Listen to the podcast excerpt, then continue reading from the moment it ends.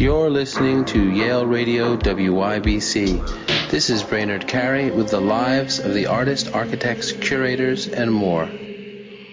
Today on our show, I'm talking with Greg Slick. Greg, thanks so much for being with me today. Thank you for inviting me. Greg, we're talking on September 7th in 2021. Um, you're in Beacon, New York. Uh, just in terms of uh, the neighborhood, how are, are, things there? We're in this kind of um, mid, post mid next pandemic stage or something, right? Uh, yeah, things are kind of interesting here. Um, in in smack in the middle of the pandemic, Beacon was becoming kind of a boom town. You know, all these people were coming up from the city and opening businesses, and um, you know, like new art spaces were being proposed, and you know, other art spaces were opening uh, farther north. So it's been very busy here. Ah, that's interesting. So, as part of the, and, and just correct me if I'm wrong, but the exodus from cities, uh, Beacon was in some ways the beneficiary of that. And uh, I mean, there already is cultural institutions and galleries in Beacon that attracted more of that to some degree, and and, and aided yeah. its kind of cultural flourishing. Yeah, well, you know, um, since um, I guess it was 2003 when uh, Dia Beacon opened, there was a kind of um, a slow, sort of a delayed Bilbao effect, and you know, um, real estate prices began to go up, and more artists. There were already a few artists here, but more artists started to move here, and things were still a bit affordable. But you know that disappeared. The affordability part of it disappeared pretty quickly and then uh, when we had the uh, recession, then you know everything was at rock bottom, and a lot of businesses tanked. And then um, more artists started to show up again. So it's been sort of a weird roller coaster ride. Um, but the the net effect has been that um, a lot of Brooklyn has moved to Beacon. Huh. That's, that's, that's, so, and what has that meant for the artist community because there's there's all of that, but that's a changed community, isn't it? Well, I think that um, it has enriched the artist community, and the food is better. The food is better. the food is better indeed. you know, there's just more at stake. You know, right. I mean, the Hudson Valley is just so you know competitive and, and you know at, at the very least in, in a culinary aspect because of the um, you know the CIA uh, north of us in Hyde Park and you know there there's just a lot at stake in terms of how well you know one can feed people and uh, and I think now uh, art tourism has become has demonstrated that uh, it's a thing and it you know it really draws people to a community uh, but having said all that, you know that there's always been artists in, in the area from like decades ago, and it's always been a place for artists to come and and work and sort of you know get away from the madding crowd of the city. Right, right. It's, yeah, it's true. Um, but interesting, kind of pandemic uh, wrinkle there too, as as it kind of affects all these communities. And and yeah. what are you working on right now? What what's what's happening in your studio, or, or perhaps we should talk about what's what's happened in the past year and, and whether yeah. that's affected your practice. Well, uh, in the past year, um, you know, a, a lot has happened actually. Um, uh, just on a, on a personal, very personal note, uh, right in the middle of the pandemic, I had eye surgery, so I had to uh, learn how to re-enter the studio, and I had to learn how to work with monocular vision, uh, which was very challenging, and I figured out lots of workarounds. Um, the thing is that my work doesn't rely that much on perspective. I do have some, you know, illusionistic features in in the work, but you know, it's it's it's flat. I'm very much about flatness. Uh, it's harder abstraction. Uh, so um, uh, working with one eye in, in some ways was was okay. Um, that's so interesting, right? So that, that that is a very different take on your practice, though, right? Because that's yeah, you, yeah. there's a depth perception that's not there, or or is that what happens? Depth depth perception is a very strange thing uh, with monocular vision because I'm able to drive. The, the little vision that I have in one eye right now, uh, uh, I don't know what it is. Maybe it's the neuroplasticity of the brain, but I'm able to have a an experience of depth perception. Uh, when it's really up close, you know, don't ask me to pour you a drink because that might not go very well. But yet, I'm able to, you know, as I said, you know, I do a hard abstraction, so I'm able to tape out a shape and, you know, and seal it and paint it in and do all of the you know, my whole bag of tricks. In fact, before I had eye surgery, my work tended to be somewhat monochromatic, and now it's changed a bit in that I've got a, a broader, you know, palette. Um, I think in some ways, because of the the my limitations in vision, I wanted to glut myself with color and glut and and challenge myself with more complexity of shapes. That's so interesting. So, so that's what happened through throughout the the, the pandemic. That's that's part of yeah. the kind of formal adventure you you were on, which is yeah. uh, retraining your your your eyes to some extent, right? That's a Yes, indeed. But other than that, the the content, the backstory of my work uh, has remained the same. Um, just um, sort of an overarching theme in my work is that I'm very interested in the interface of art, archaeology, and anthropology, and uh, looking at you know different ways that I can overlay some artifacts of prehistoric culture as well as some tropes and conventions of archaeological process onto contemporary art. So it, it's just a fancy way of saying that you know I'm I'm working with with abstract shapes that reference these things.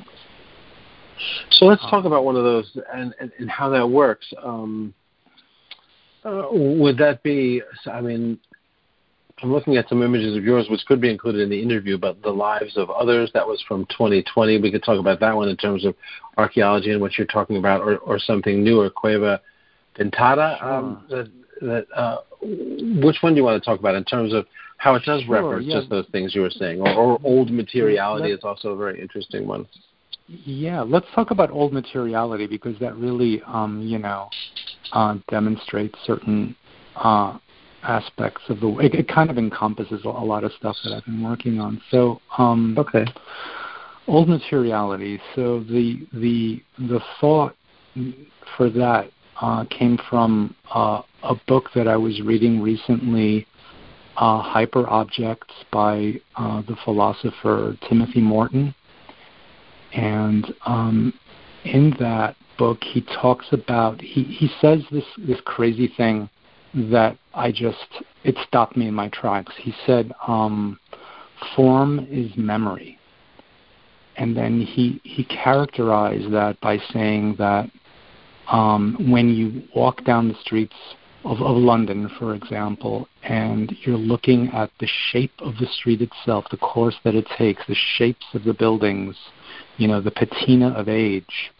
He, um, uh, in terms of like the patina of age, he talked about you know Ruskin and you know the uh, the yellow stain of time, and how things acquire you know a certain patina, and it he, he began to uh, Morton, you know, delves into the whole idea of the, the politics of of building and how things take shape because of certain historical events and because of certain economic pressures and uh, other you know things that just just happen throughout the life of a city or a landscape or what have you.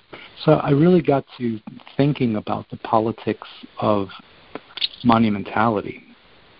which is really monumentality is really something that's key to this new body of work, uh, and um, you know, uh, um, a, a, painting like Old Materiality is kind of like a tongue-in-cheek way of saying um,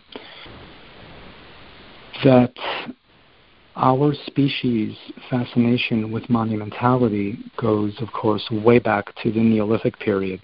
Uh, and this is one of my, you know, pet obsessions. This 1500 year, at least in, in Britain and the in Ireland, this 1500 year period that defined uh, not only the agricultural revolution, but also the uh, underpinnings of uh, civic culture.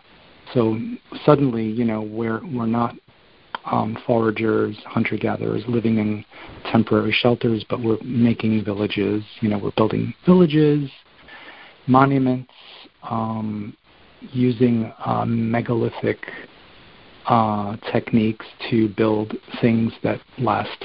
You know, these enormous structures that last till this day. So the the the that early fascination with monuments has become really key in this new body of work. Why, as a species, did we have to build these monuments? And then how are we linked in time? How is the present linked to the past in that respect? So I'm kind of developing a thesis around this. I don't know. I mean, you look at one of these paintings, and you may or may not see that. Uh, it may not be explicit, but the backstory is about monumentality. And, uh, you know, in 4000 BC or 3000 BC, when, when these, you know, the megalithic structures were being fashioned, uh, these structures were part of the theory is that um, in the archaeological community is that they were part of a ritual landscape that all of these structures related to each other. And this has been amply demonstrated in the archaeological records. So, you know, you can go to sites like Avebury or up to, you know, to the Orkney Islands or the the Brú na Bóinne, um, you know, uh, ritual complex um, in Ireland. These huge stone, uh, huge stone monuments. I mean, like like Stonehenge yeah. too, of course. Is yeah. Absolutely, yeah. And so all of these monuments would actually relate to each other uh, not only uh, spatially but also temporally, because some of the monuments might have been older. So sometimes older monuments were embellished or built upon, or they, they were just there. And the relationships were not just with the monuments themselves, but also with natural features in the landscape. So my takeaway is that here is our species uh, attempting to tame the wild by creating these monuments, but at the same time trying to, um, the theory is trying to um, establish and support their idea of a cosmology and man's, you know, position within that, but also integrating that with nature so that whatever they made uh, wasn't exactly you know, sticking out like a sore thumb from the landscape. It was all integrated. Now, fast forward, you know, for uh, 6,000 years and to the beginning, uh, let's say, of the 20th century and contemporary, you know, modern monumentality, and how this whole concept within the psyche of our species has been twisted. And now the monuments are no longer being made to our ancestors or to an idea of cosmology. They're simply being made to the idea of capital, the greater good of capital, and how much more capital can we accumulate, and how higher, how much higher can you we go? Is, this like course, skyscrapers? Like what? What is the what is the manifestation of that? Yes, yeah, some some thinking of yeah, I'm thinking primarily of skyscrapers. Um, and um, with no regard, of course, uh, to uh, the landscape. Uh, so this is this is very interesting how we are linked to the past uh, with, with, this very interesting um, you know concept of monumentality and uh, and and it's even been demonstrated in the late 20th century in the architectural style of brutalism. Uh, you know, mm-hmm. some of these young, uh, you know, brash young architects in the 50s and 60s were, uh, you know, trying to uh, create a style that, in some ways, was very consciously um, referencing uh, Neolithic monuments, at least in, right. in the look of them. You know. Sure, and brutalist work that makes sense. Yeah, yeah, right. Yeah, yeah. So I'm I'm kind of you know I kind of uh, I'm kind of into brutalist, the, the much maligned style of brutalist architecture. I mean, there's bad brutalism, and then there's really good brutalism, but that's all just a matter of taste. so when we look at the painting, yeah, absolutely. Um, but I, I, there's a lot of things like that I like, and in here in, in New Haven, where I am at the moment, there's a lot of really interesting structures, actually, brutalist structures, but um, but old materiality. So we're talking about this, you know, this, this history of of monumentality, as you're saying it, in that in that yeah. painting. Um, yeah which so which people can see at your website or in this interview. That looks like looks like yeah. I mean, if you want to talk more about that, there's now I'm now I'm seeing more in there. Now I'm seeing everything from the the kind of depth between these two to also it looks like it's it's hard to see whether things are building up or coming down. Yeah, yeah, yeah, and that you know the the building up or coming down thing that's actually a function of the way that I physically paint these things, which is actually from the top down, so that I can get that overlap of shapes you start at um, the top, right? Right, right, right. You're yeah, starting at the top, yeah. Wow. Yeah, I'm starting at the top, and then building the shapes, except for the big gesture. That comes first. Uh, hmm. so this big swooshy, it's almost like a sumi a sumi ink style. It's actually acrylic. It's not ink. I did study Chinese painting and calligraphy with a master mm.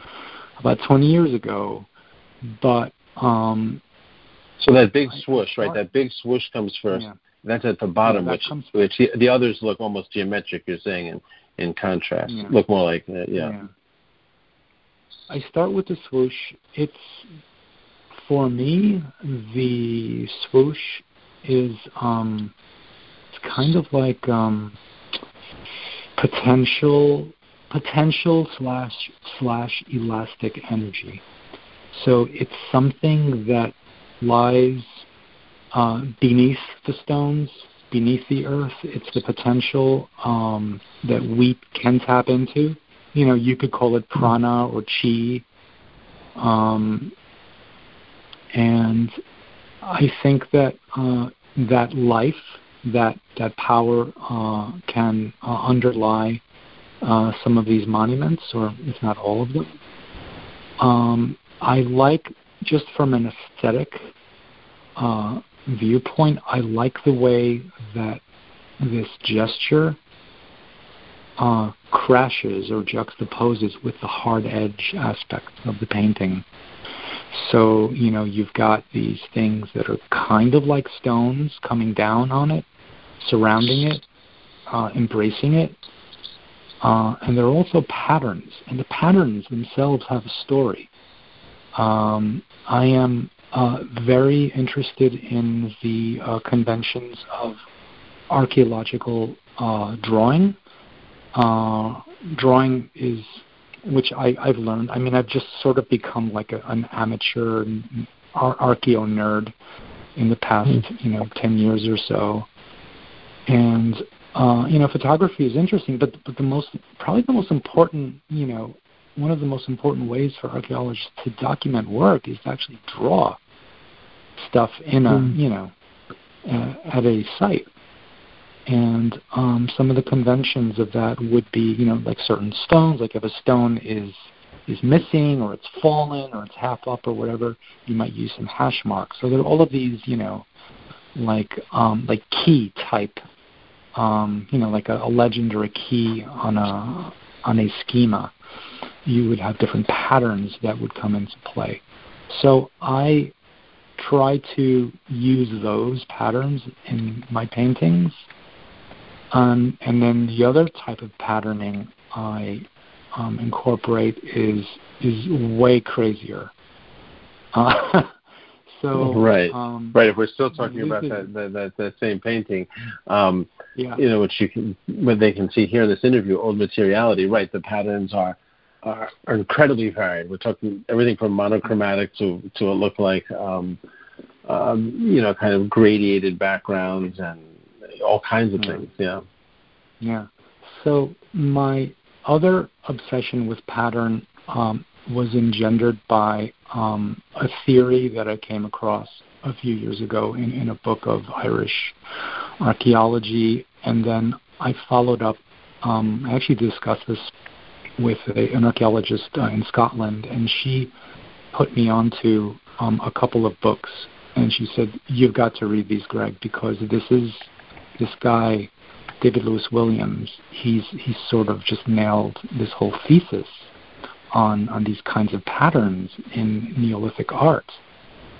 Uh, so basically, the okay. So the backstory is that um, uh, there's a lot of Neolithic art that that, that has uh, these geometric patterns. So there's like hash marks, parallel lines, scatters of dots, uh, zigzags, chevrons, uh, cup mark, these U-shaped marks, and um, they're pretty consistent, and you'll just find them, you know, in the archaeological record in in Ireland and the British Isles, and you might find them in, you know, uh, Scandinavia, France, Spain, Malta. So the whole, you know, Atlantic corridor of uh, Neolithic uh, megalith, you know, monumental building. Uh, they're all there, and it's like this weird, you know, uh, almost like a common language.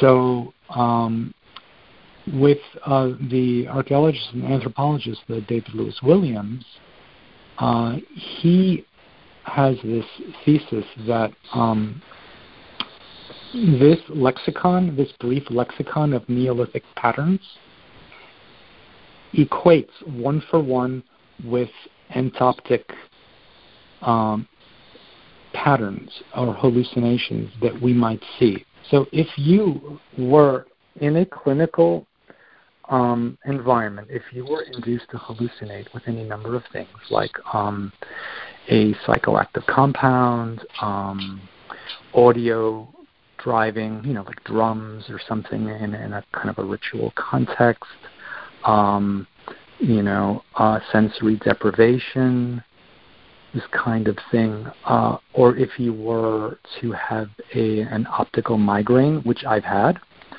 uh, you will see a, any number of these patterns, and they are identical to the patterns that have been uh, uh, carved into these stones uh, 6,000. And those are patterns that are produced somehow, like by the optic nerve. They're happening inside your, your, your, your being generated by the eye without seeing anything. Exactly. Exactly. They only exist within your eye. So right. um, there's this there's theory that um, uh, taking it one step further, there's a theory that in the Neolithic period, you know, uh, some of these, most of these communities, if not all, would have been uh, uh, shamanistic communities.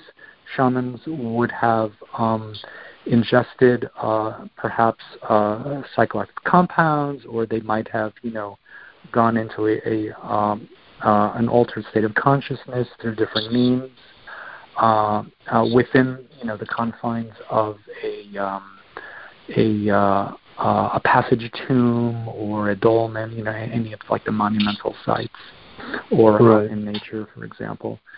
And then they would have seen these patterns, and then these patterns, uh, you know, depending on the culture, would have had ritual and uh, you know spiritual meaning. So that's why we find these all over the place. That's the theory.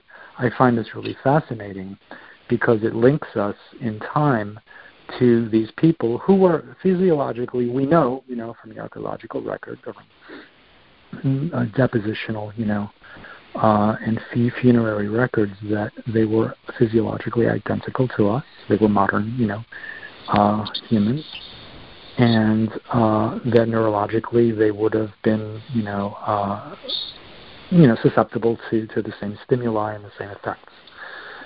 So uh, this is a really interesting thing. It, it links us, you know, in time. Uh, you know, if if you fast forward more to like the 19th century or 20th century, where, where we have more, um, you know, ethnographic data uh, for traditional cultures, you know, you'll find that yeah, well, in shamanistic societies, yeah, you know, this is the, these um, these kinds of experiences are you know part of uh, the ritual life. You know, to see these patterns, they have a meaning, and uh, you know they uh, enrich the community, and then they help the the shaman uh, to uh, you know intercede for the community uh, with the spirit world, with the other world. So uh, anyway, that's kind of a long-winded way to say, yeah, That's okay. That's really interesting. They're pretty cool. It is, but that's been the research this past year. That's that's. I mean, we're talking about, of course, materiality as well as the uh, the other recent works that, that fit that. Um, and then, and lastly, then when when I look at that that piece, materiality, though, I'm seeing it on the on a computer screen, and this kind of loops back to the beginning of our conversation, talking about depth perception and and and your eye. Uh, there's kind of Yeah. layers of colors and forms in here, and though I can't see exactly what's happening on the screen, it looks like some things come forward and some things go back. Um, yet there's a layering. There's there's there's that you know the, the all the clues to depth perception.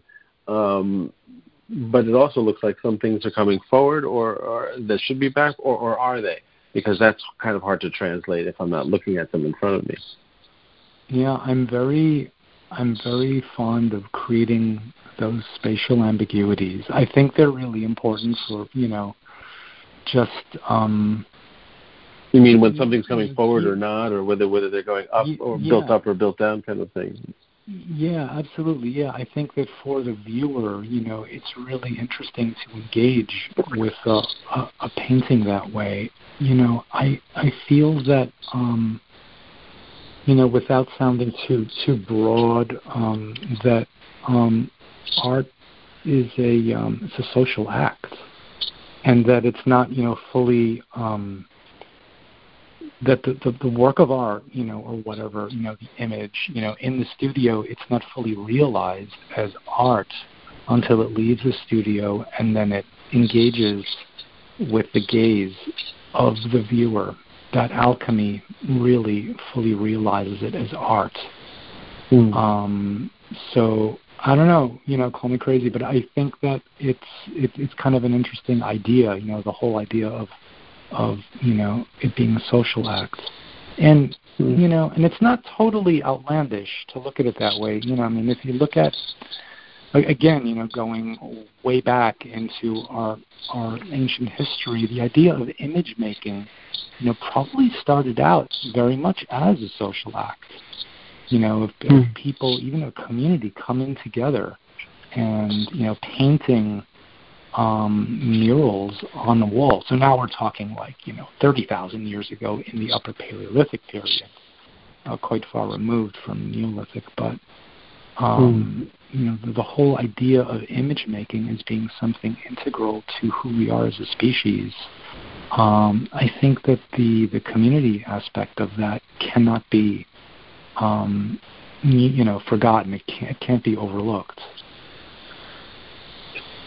It can't be overlooked, and or is it not overlooked? I mean, do do you think it is overlooked, or does it is it still serving that purpose? I mean, I know it's very different, but the the work I you're saying I- is still well- serving that purpose.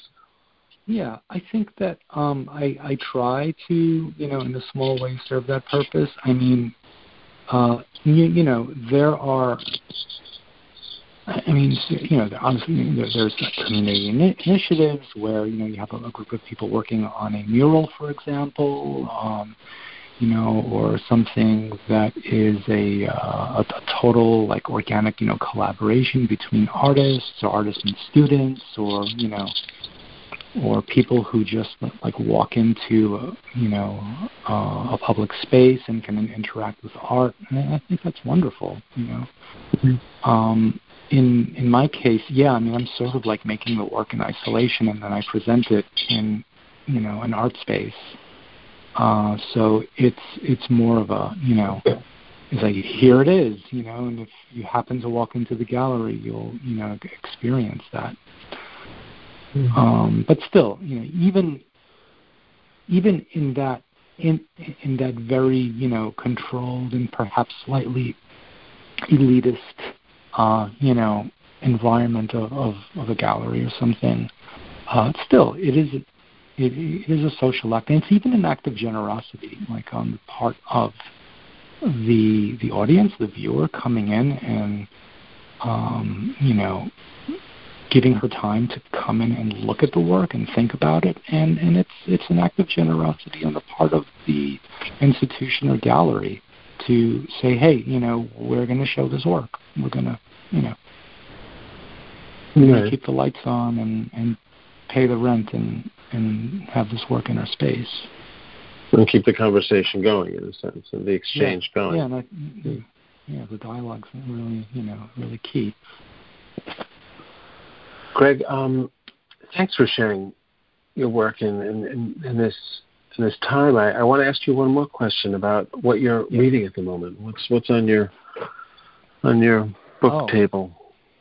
Okay, well, uh, I I usually I usually have a few books going at the same time, and um, so right now I am reading uh, *Sapiens* by Yuval Noah Harari, and I'm also kind of rereading uh, this book. Uh, it's like this really great textbook uh, called uh, The Neolithic of Britain and Ireland by Vicki Cummings.